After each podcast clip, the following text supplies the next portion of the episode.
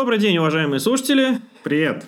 Да, Леха и Леха снова в эфире. И сегодня у нас подкаст номер 7. Это 12... уже срок. Это уже срок, да, 12 июля 2019 года записываемся. Итак, у нас сегодня по заявкам слушателей небольшая такая нерегулярная рубрика будет э, под названием Bits and Bytes. Лехина задумка, в которой мы будем обсуждать всякие хардкорные подробности и настройки чего-то интересного и техничного. Ну, это на самом деле не совсем моя задумка, просто были отзывы э, среди наших слушателей, поэтому мы решили попробовать, как это будет. Да, ну, как же в чем-то техническом хардкорном обойтись без AirWatch, поэтому я немножко порассказываю про строение почты. И, в общем-то, начну для начала э, с еще одной темы, которая тоже сложная, это синхронизация контента между мобильными устройствами и сервером. Я тут свои мысли, свои исследования изложил в блоге, ссылку приложим. Идея в том, что буквально недавно официально вышла новость от VMware о том, что уходит в end of life, заканчивает свой жизненный цикл ряд компонентов в составе AirWatch. Это связанные с персональным контентом. Это personal контент, соответственно, remote file storage и все настройки, вот, которые на это завязаны. Я на самом деле очень расстроен, потому что этот компонент он позволял показать документооборот на пилотных проектах довольно-таки быстро, без настройки репозитория или какого-то портала.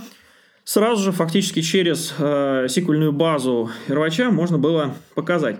Как это устроено? Собственно, у нас есть база SQL Airwatch, в которой можно закладывать все, что угодно, включая э, в виде блобов, можно закладывать туда разные файлики.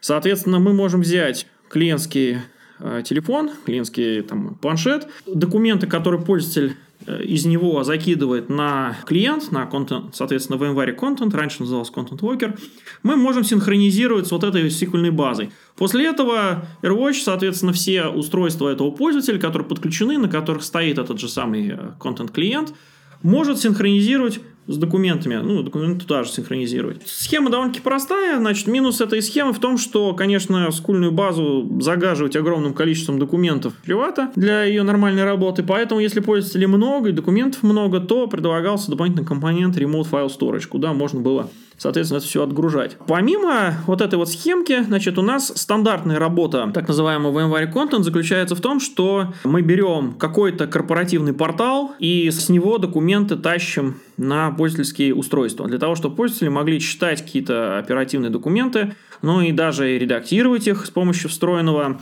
движка. Насколько я знаю, мы взяли Polaris Office в качестве движка, встроили его в мобильные там устройства, вот чтобы можно было редактировать их. В общем-то, все это работало хорошо, но единственное, что, например, для операционной системы macOS отсутствует нормальный клиент Content. Там есть только Content Walker Sync, который протаскивает как раз-таки персональные файлы, которые сам пользователь шарит через свой через скуль или через, соответственно, Remote File Storage. Попытка подружить между собой э, RFS, подружить между собой вот эту вот э, систему с персональными файлами, их шарингом и корпоративные репозитории и шаринг файлов оттуда, она обречена на провал, потому что для ускорения работы у нас э, персональные файлы пользователей хранятся в виде блоков. Это не файлы на файловой системе размещены, это блоки. На файловой системе они кладутся в виде ряда файлов с длинными такими идентификаторами, и получается, что если мы на один и тот же сетевой репозиторий репозиторий нацелим и первый вариант и второй вариант personal content, соответственно, и content просто, то в таком случае пользователь увидит вместо файлов увидит просто какие-то странные блоки. Короче, отсюда какие выводы общие? Ну, во-первых, personal content walker уходит, да.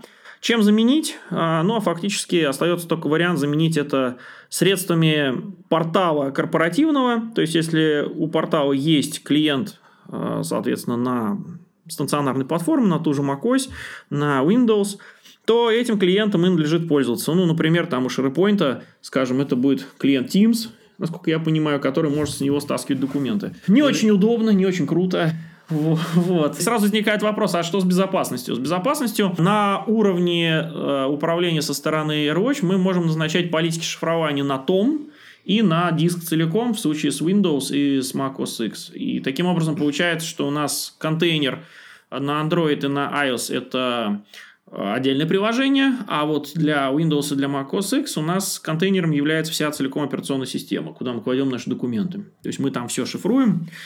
Централизованной политикой. И получается, что уже тогда неважно, как мы доставляем документы туда с помощью встроенного клиента к порталу или с помощью своего клиента, в любом случае они попадают на вот, вот эту защищенную операционку. Как я уже сказал, более подробно я в Боге это описал, но тем не менее вот пока путь такой. Коллег, я слышал, что если и будет какое-то развитие в области шаринга документов, то скорее всего через какое-нибудь облачное хранилище, как наши любят это делать. Леха, что думаешь об этом? Прям вообще... Ты документы шаришь? Документы, естественно, шарю. Только я для этого использую пока что только корпоративные средства. Корпоративные... Это что, Dropbox? Нет, ну подожди, но это Shadow IT. Я использую корпоративный OneDrive. Ага, понятно. Но мы же все слушаем раз э, в какое-то время тренинг по безопасности, где сказано, где можно или и где нельзя хранить корпоративные документы. Проверку прошел. Да, проверку. Безопасный человек. Да, безопасный человек. Я сегодня поговорю и о другой технологии. Я только что вернулся из командировки, где мы с заказчиком совместно крутили, вертели OpenStack.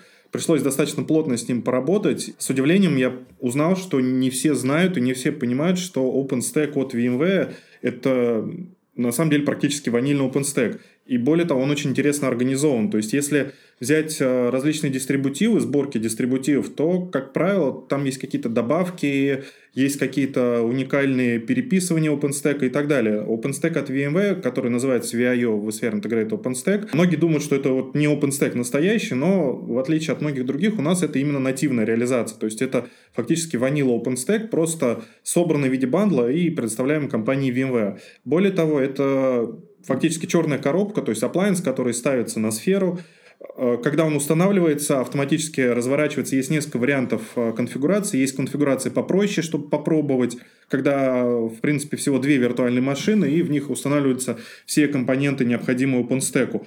Компоненты там и с э, компьютером, и с порталом Horizon, Синдером, блок-сториджем и так далее, и сетью, и все другие компоненты они с автоматом устанавливаются. Второй вариант установки, когда все эти же компоненты ставятся уже не в виде двух виртуальных машин, а в виде полноценной отказоустойчивой инсталляции. Причем, если для многих других реализаций требуются там, физически отдельные ноды и требуется резервирование там, базы данных, например, то у нас автоматически ставится в нашей реализации, вот в нашем бандле, автоматически устанавливаются три ноды базы данных, которые устанавливаются в кластере. Более того, они устанавливаются в виде виртуальных машин, то есть все это автоматически защищается технологиями VMware технологиями по отказоустойчивости VMware. То есть выход из строя любого физического компонента, в принципе, не приводит к выходу из строя всей инфраструктуры OpenStack, поскольку ну, облачная инфраструктура, она должна всегда жить и должна быть максимально отказоустойчивой. А если говорить о таком разворачивании, то во-первых, это простой мастер, и фактически OpenStack это ты устанавливаешь э, appliance внутрь сферы и ставится небольшой плагин для управления вот инфраструктурой, менеджмента самой инфраструктуры OpenStack. То, То есть, все-таки мы дописывали туда что-то? Смотри, я сейчас э, немножечко, да, уточню. Мы распространяем как бы бандл OpenStack. Вообще, на самом деле, OpenStack на низком уровне, это, как ты думаешь, что это? Ну как что? Я всегда думал, что это несколько линуховых машинок на Центосе, которые связаны между собой сертификатными отношениями, и на каждой из них стоит ну, некий демон один занимается созданием виртуала. Но вот что из себя этот демон интерфейс. представляет? Вот что? OpenStack, он не компилируется никак. То есть, это набор скриптов, грубо говоря, на питоне на том же. Да, вот я хотел сказать на Да, единственное, что здесь компилируется и распространяется, это интерпретатор питона.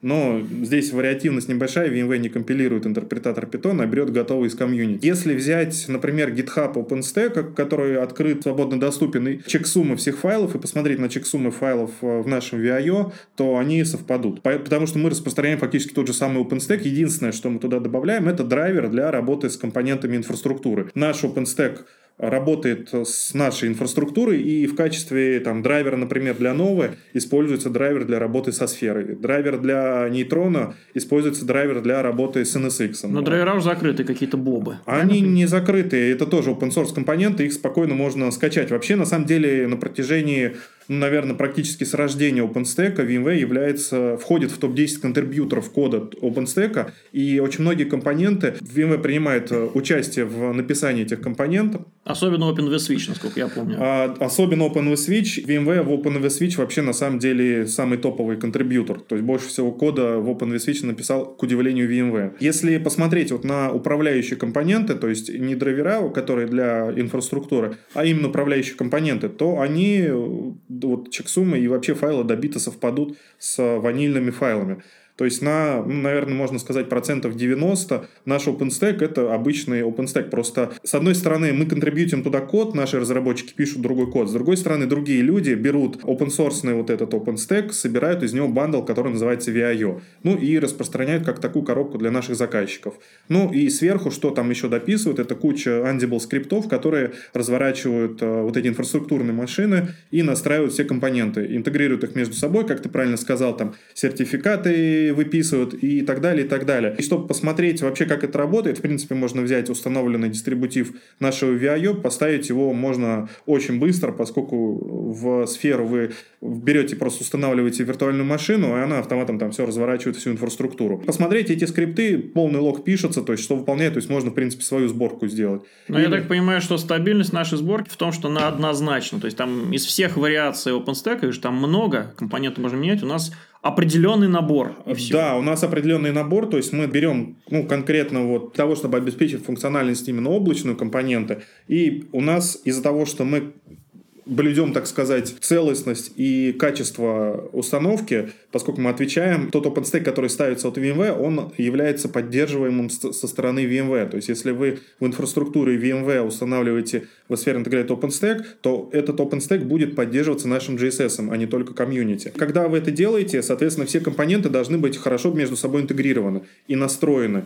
И для того, чтобы это было, поскольку ну, процесс тестирования, он не быстрый, как правило, наш OpenStack, реализация, релиз нашего OpenStack, он немножко отстает от ванильного. То есть, если посмотреть, э, мы где-то на полгода по релизу отстаем от релиза, который сейчас есть в комьюнити. Тем самым мы гарантируем качество кода и совместимость со всеми API. Ну и вообще, на самом деле, если зайти на сайт OpenStack и посмотреть на релизы, на валидированные релизы, то у VMware есть э, шилдик OpenStack Powered и протестированный релиз, то есть он полностью соответствует всему предоставляемому API OpenStack. Для того, чтобы, в принципе, использовать в различных там э, для разработчиков, построение своего облака, использование для NFV платформ и так далее, можно использовать вот OpenStack от VMware, который прекрасно работает именно на нашей платформе. Вот я то, что еще начал говорить, кроме того, что он прекрасно устанавливается, его еще очень просто обновить. Для того, чтобы обновить ванильный OpenStack, если он скачан был с сайта OpenStack.org, самостоятельно интегрирован, поставлен, это та еще главная боль. Как мы не раз уже говорили про open source компоненты, они хороши тем, что они открыты, и любой может дописать свой кусочек кода,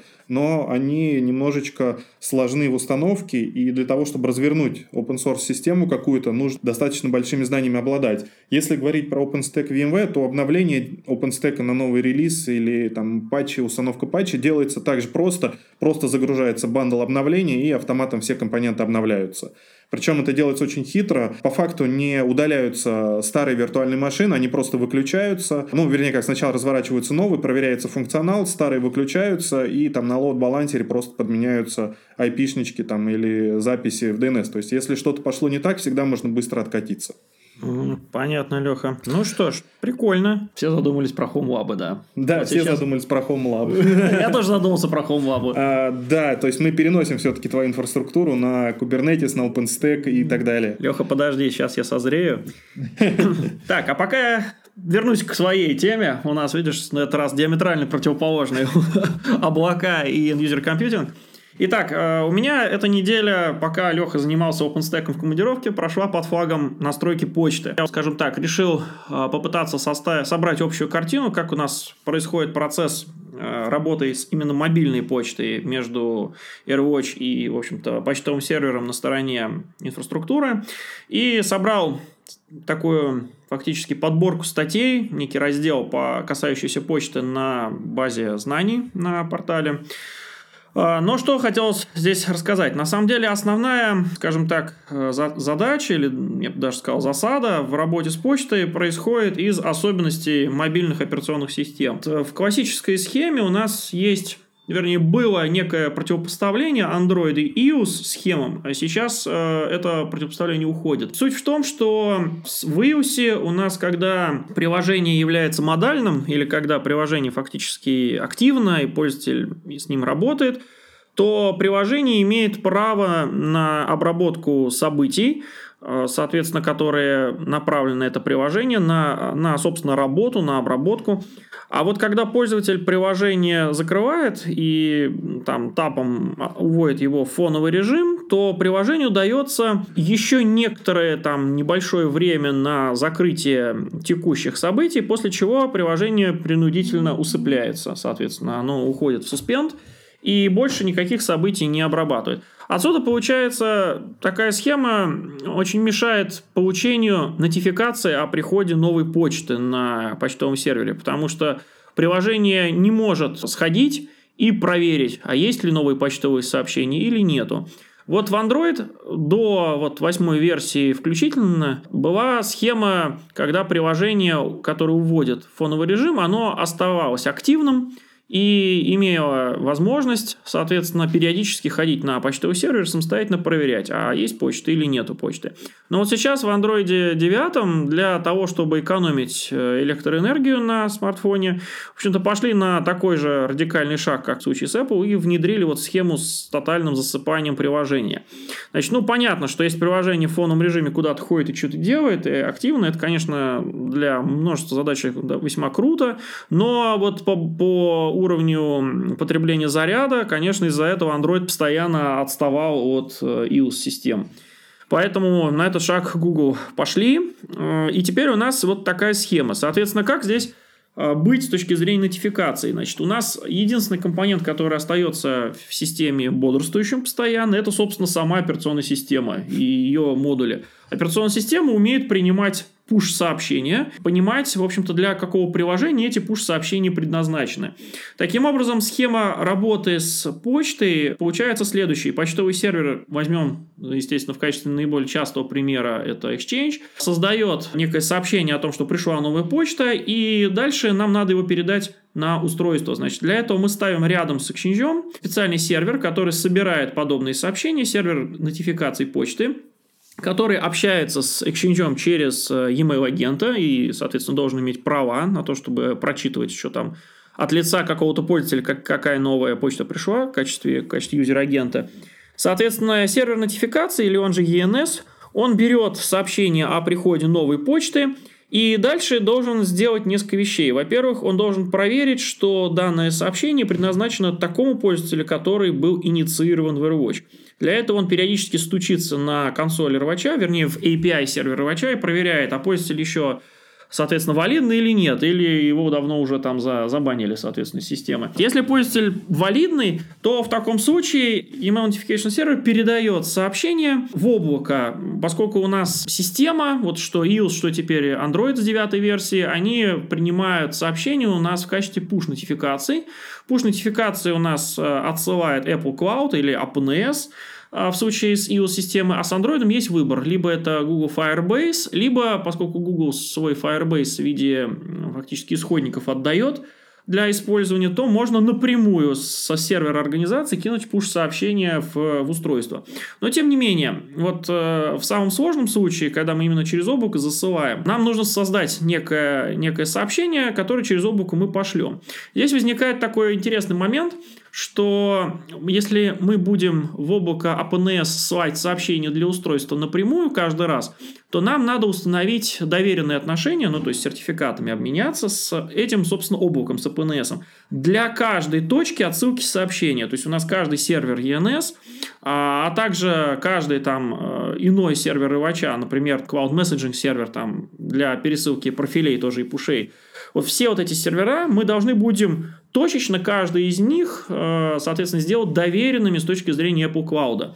Это, конечно же, не очень удобно. Желательно, конечно, иметь возможность по каким-то общим сертификатам в Apple Cloud посылать. Поэтому э, в AirWatch есть специальная прослойка, которая называется Cloud Notification Service или CNS, который фактически является точкой, которая собирает пуш-сообщения с нашей инфраструктуры, с разных концов, с кластера, там ENS, например, и дальше единым потоком, что называется, по, доверенному, сертифик... по доверенному единому сертификату между собой и APNS пересылает APNS э, сообщение push, который идет на телефон. Отсюда такой тонкий момент, что когда AirWatch э, развертывается, то как раз-таки консоль AirWatch должна иметь выход в интернет, а консоль при этом может находиться и часто находится в LAN, в организации, вот, она должна иметь выход в интернет для того, чтобы сходить на CNS, на вот эту наш cloud-сервис, дальше запросить с него реквест на сертификат APNS, после чего мы регистрируем и связываем между собой фактически наш, наш маленький кусочек или нашу трубочку на CNS,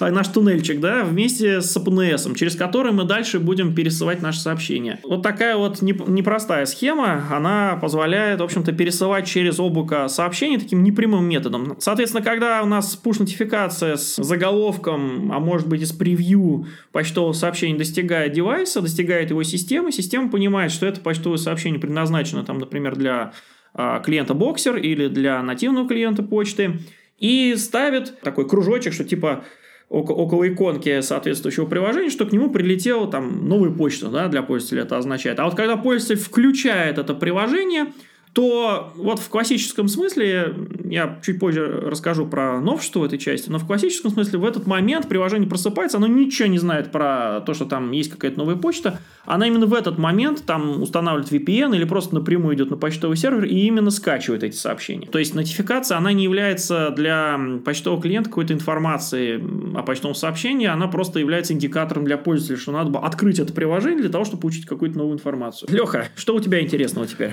Я опять про open source. Давай, Ты зажигаем. же любишь open source. Обожаю open source. Мы когда-то, некоторое время назад, я уже не помню, в каком-то подкасте рассказывали про компанию Heptio и про ее продукты. Так вот, ну, во-первых, я скажу о том, что у VMware, э, я уже говорил, когда рассказывал про OpenStack, VMware очень сильно вкладывается в open source и контрибьютит в комьюнити очень много кода. Более того, есть очень много проектов open source, то есть сейчас на официальной страничке VMware больше полутора десятков проектов, которые предполагается, ну, фактически для продакшн использования, который написан внутри VMware и сотрудниками VMware, но это официальные проекты, э, которые в open source отданы, которые можно использовать. Здесь и проекты по автоматизации, про, по безопасности, и Liotta э, для Internet of Things, и много чего другого. А, и даже фотон, который предназначен для запуска наших контейнеров операционной системы, это тоже open source, лежит, может любой скачать исходный код, посмотреть, скомпилировать. И Lightwave, который его интегрирует с Active Directory, насколько я знаю, да? Ну, Lightwave это вообще продукт для создания инфраструктуры безопасности для контейнеров и для Cloud Native Applications. И он э, на самом деле присутствует в нашем IDM более того. Uh-huh. То есть во всех посмотреть, открыть э, IDM, там, какие процессы, то и посмотреть на... Если захотите посмотреть исходный код фактически сервиса авторизации IDM, то можете открыть продукт Lightwave и посмотреть какие-то там фишечки и хаки. Например, как работает наш Active Directory, ну, аналог эмулятора Active Directory и наш каталог LDAP. То есть там можно все это посмотреть э, вплоть до исходного кода, может быть, даже что-то и поправить. Так вот, про open source и про компанию Heptio. С компанией Heptio э, VMware приобрела большое количество наработок э, для Kubernetes и для обеспечения работы контейнеров и управления контейнерами вместе с опытом сотрудников. И сейчас часть этих проектов, она также вышла в open source, вернее, как не то, что вышла, а от имени VMware опубликована в комьюнити, и появились, э, появилось большое количество интересных проектов. Во-первых, я сначала скажу о том, что есть такой проект, как Envoy, это open-source реверс-прокси, для Cloud Native Applications, это, который ставится на границе и для того, чтобы обеспечить работу сервисов. Этот а, прокси был сделан компанией Lyft, и он стал настолько популярным, что используется большим количеством топовых IT-компаний и Amazon, и Google, и IBM, и Microsoft, и Netflix. То есть на официальном сайте можете посмотреть, это практически все современные IT-компании а, используют этот прокси-сервис для своих решений. Так вот, в компании Heptio был такой продукт, который назывался Contour, а, который на базе вот этого Envoy, на базе этого прокси, делает прокси-сервис, reverse proxy и load balancing. В отличие от других а, ingress-контроллеров, то есть для контроллеров для обеспечения входящего трафика, Contour поддерживает а, динамические апдейты, динамические конфигурации. Все это просто из коробки доступно, то есть не надо никаких дополнительных скриптов писать, оно все работает, просто ставите, используете и так далее. И этот проект вы можете найти на open source комьюнити. Ну, ссылочки мы на все дадим. Я просто перечислю самые интересные проекты, которые в open source были отданы, чтобы, возможно, вы их даже попробовали. Следующий проект — это проект, который называется Gimbal. Это лот-балансер на седьмом уровне. Э, который базируется на предыдущем проекте, то есть получается как бы такая матрешка, что контур использует Envoy, Gimbal использует контур и так далее, и так далее. Да, ну не смейся, Леха, это на самом деле так, просто проект использует другой проект. Все это на седьмом уровне. Да, и все это работает на седьмом. Это приложение или уже люди и деньги? Это тоже open source приложение, которое можно скачать, использовать для того, чтобы построить load балансинг на седьмом уровне, масштабируемый, поддержкой API открытого, для, и с поддержкой Kubernetes, естественно, и может использоваться в том числе и для OpenStack. Эта штука родилась на стыке двух компаний, Heptio нашей и второй компании подразделения Yahoo э, японского. То есть, э, благодаря вот этим двум мощным компаниям, это второй продукт, который выложили в open source, поддерживается он со стороны VMware. Третий продукт, который уже относится к комплайенсу и к безопасности, который называется Sonoboy или Sono Сонобой. Сонобой. Я не знаю, как это произнести правильно, корректно, надо посмотреть. Это диагностическая утилита, которая позволяет посмотреть на кластер Kubernetes, посмотреть, э, какие плагины работают, провести какие-то тесты на соответствие нормативам и так далее. Все это без того, чтобы что-то поломать. Эта штука, она также расширяется, можно дописать какие-то свои э, расширения для того, чтобы специфические проверки делать, и совершенно не зависит от э, типа кластера, для того, чтобы информировать заказчика о том, что у них творится с Kubernetes, и предоставление таких вот отчетов простых о том, как выглядит инфраструктура Kubernetes. Следующий проект называется проект Tern. Это это комплайенс для контейнеров. Часто ли ты следишь за комплайенсом в своих контейнерах? Леха, это был вопрос ниже пояса сейчас. А, то есть ты их не обновляешь? Для этого... А, ты имеешь в виду контейнеры, которые мои, OpenVZ? Ну, слушай, да. я слежу там за комплайенсом, ну, раз в годик. Обновляешь, да? Ну вот если ты свои контейнеры будешь запускать на докере, то можешь использовать продукт Tern а, для того, чтобы проверять и смотреть, что у тебя там за, за пакеты установлены. Tern, он а, как бы подключает образ контейнера, файловую систему и проверяет, э, какие там пакеты, каких версий, каких версий операционной системы, каких версий библиотеки и так далее. Ну и выдает отчет. Отчет о том, э, какие версии софта используются. Все это позволяет следить за инфраструктурой. То есть, э, недавно же очередные дырки в open source компонентах нашли, да, если он подключает файловую систему контейнера, это на самом деле неплохо, потому что я знаю аналогичный, аналогичный инструмент, по-моему, OSSEC есть такой, который позволяет проанализировать э, содержимое контейнеров, ну, на предмет того, чтобы там не было ничего непотребного, но работает он благодаря тому, что у контейнеров есть такая опция вместо файловой системы просто россыпью файлов, соответственно, складываться на файловую систему в папочку. Получается, что если ты сделаешь некую систему проверки, в общем-то, всех папочек, да, то ты таким образом как проверяешь все контейнеры. А вот если у тебя контейнер в своей файловой системе сидит, кстати, какая поддерживается, ты не знаешь именно? В Docker там они, по-моему, менялись.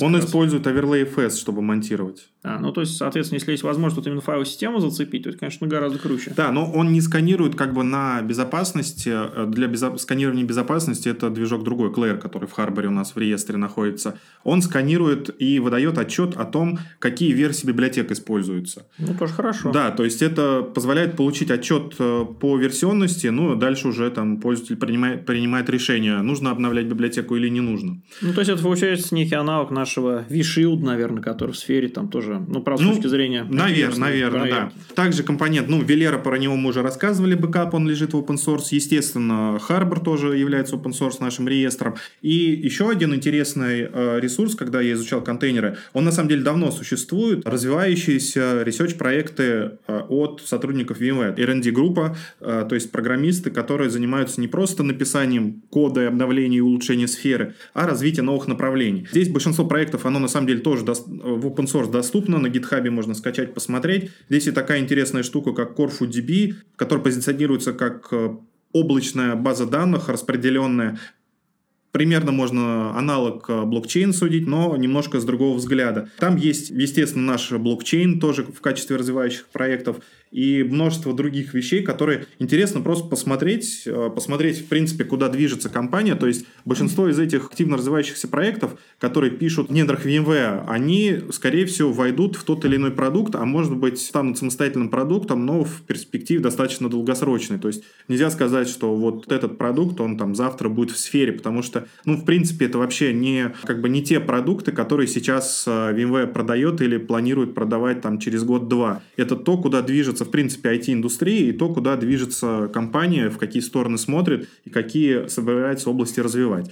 Вот, такое вот э, интересная, интересная новость.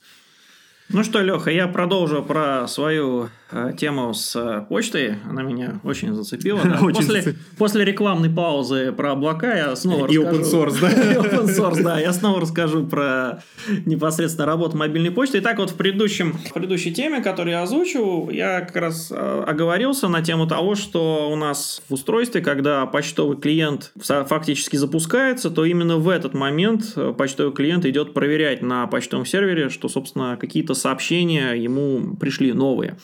Это очень неудобная схема, на самом деле, которая весьма не нравится многим людям, поскольку фактически получается, что если у нас соединение не очень хорошее, то почтовый клиент, когда просыпается, он начинает закачивать вот всю ту почту, которая накопилась на почтовом сервере, делает это медленно, и получается, что вроде как с точки зрения пользовательского опыта мы видим, что новый новые письма пришли на почтового клиента, когда открываем, то мы не видим, а что, собственно, пришло. Мы должны подождать зачастую весьма продолжительное время для того, чтобы почтовик закачал. То есть он не делает это, скажем так, равномерно в процессе там, фонового режима.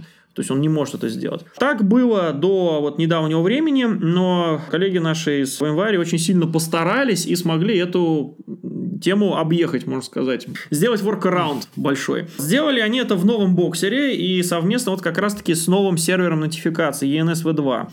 Значит, на этот счет я нашел очень интересную и глубокую статью, которую к подкасту мы приложим. Но суть заключается в следующем. На самом деле у Apple есть интересная лазейка в работе с кейчейном, то есть с местом, где складываются сертификаты, пароли и, соответственно, группы доступа на iOS. И лазейка заключается в том, что пользователь может забыть пин-код к девайсу, и в таком случае у нас централизовано с MDM-системой мы можем кинуть так называемый Activation Lock Bypass, а, то есть специальный ключ мы кидаем в устройство для того, чтобы сделать ресет, там Enterprise Wipe и фактически ресет устройства, на котором э, нельзя ввести пин-код пользователю. Да? То есть, то есть или можно ресет пин-кода. телефон? Фактически мы можем, да, мы можем обойти тему с пин-кодом в случае, если пользователь его забыл. Так вот, а каким образом это работает? Есть такая возможность создать пару ключей, произвести, ну, вот в этой статье как раз присутствует такое, скажем так, нетипичное для меня слово escrow, которое на русский язык переводится как э, условное депонирование или депонирование так, ключа. Escrow, escrow же счет есть. Вот. Но, в общем, вот речь идет о том, что мы берем пару ключей, которые, я так понимаю, по алгоритму асимметричного шифрования между собой связаны, и мы эту пару разбиваем. Мы кладем один ключ на непосредственно устройство клиентское, а второй ключ мы кладем на сервер. Я так понимаю, ключ расшифровки как раз закрытый, мы на сервер кладем. И получается, что в какой-то момент сервер может кинуть этот ключ, а вот непосредственно этим ключом у нас в свою очередь в keychain е зашифрован другой ключ, поэтому это, ну, как бы Техника называется KEK или Key Encryption Key, когда мы фактически кидаем вот этот вот э, ключ в качестве байпаса, в keychain реагирует на это, значит, мы расшифровали его собственный какой-то ключ, который, в свою очередь, уже keychain может применить для того, чтобы что-то сделать. Каким образом это для Boxer а используется? Значит, когда мы организуем подписку на новом сервере нотификации ENS v2, то как раз-таки формируется вот эта пара ключей, из которых один ключ остается на устройстве в кейчейне системы, это важно, именно в кейчейне системы, не в боксере. А второй ключ, а, соответственно, остается на ENS.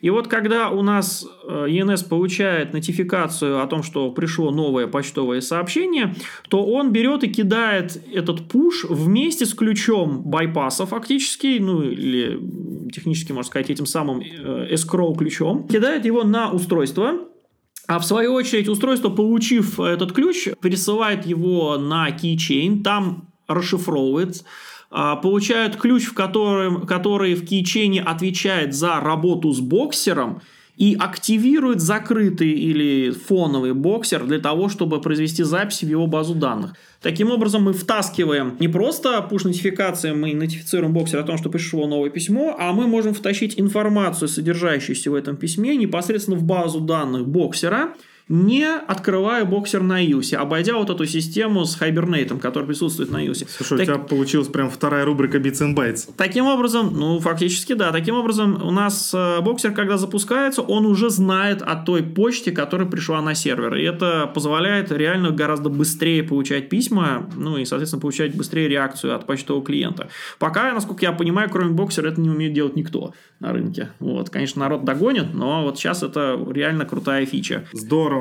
Э, у меня, слушай, последняя новость, она даже такая не новость, а вышел ролик небольшой по э, VMware Cloud на AWS, который рассказывает о том, как работать с подписками с, э, на 1 на 3 года, как активировать различные пром-программы и так далее. Видимо, заказчики часто спрашивают, как это сделать. Ну, на самом деле, да, кнопочка немножко спрятана. Но небольшой ролик, который рассказывает про различные варианты скидок, подписок на VMC и рассказывает о том, как ими воспользоваться.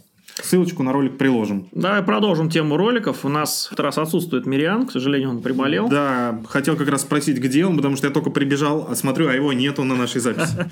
Но, тем не менее, значит, э, у нас Мириан задавал вопрос на прошлом подкасте касательно протокола Horizon.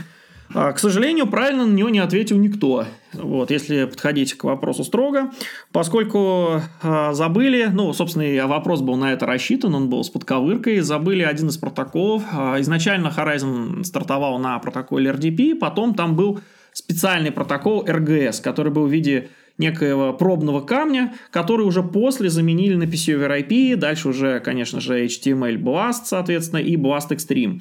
Более подробно о протоколах Horizon коллеги выпустили интересный довольно-таки ролик небольшой. Интересно, я сам не знал про протокол RGS, если честно. Ну вот, а такой есть. Я начал с PC over IP и RDP знакомиться с Horizon. Да, аналогично. Я, по-моему, на Horizon 5.2 присоединился, когда уже во всю всю Ну что же это, тогда, получается, приз никому не уходит? Ну, получается так, Леха. Придется призу полежать, подождать. А, ну, до окей. следующего вопроса Мириана. Окей, тогда, надеюсь, э, Мириан выздоровеет. А всем до новых встреч. Да, счастливо, коллеги. Пока-пока.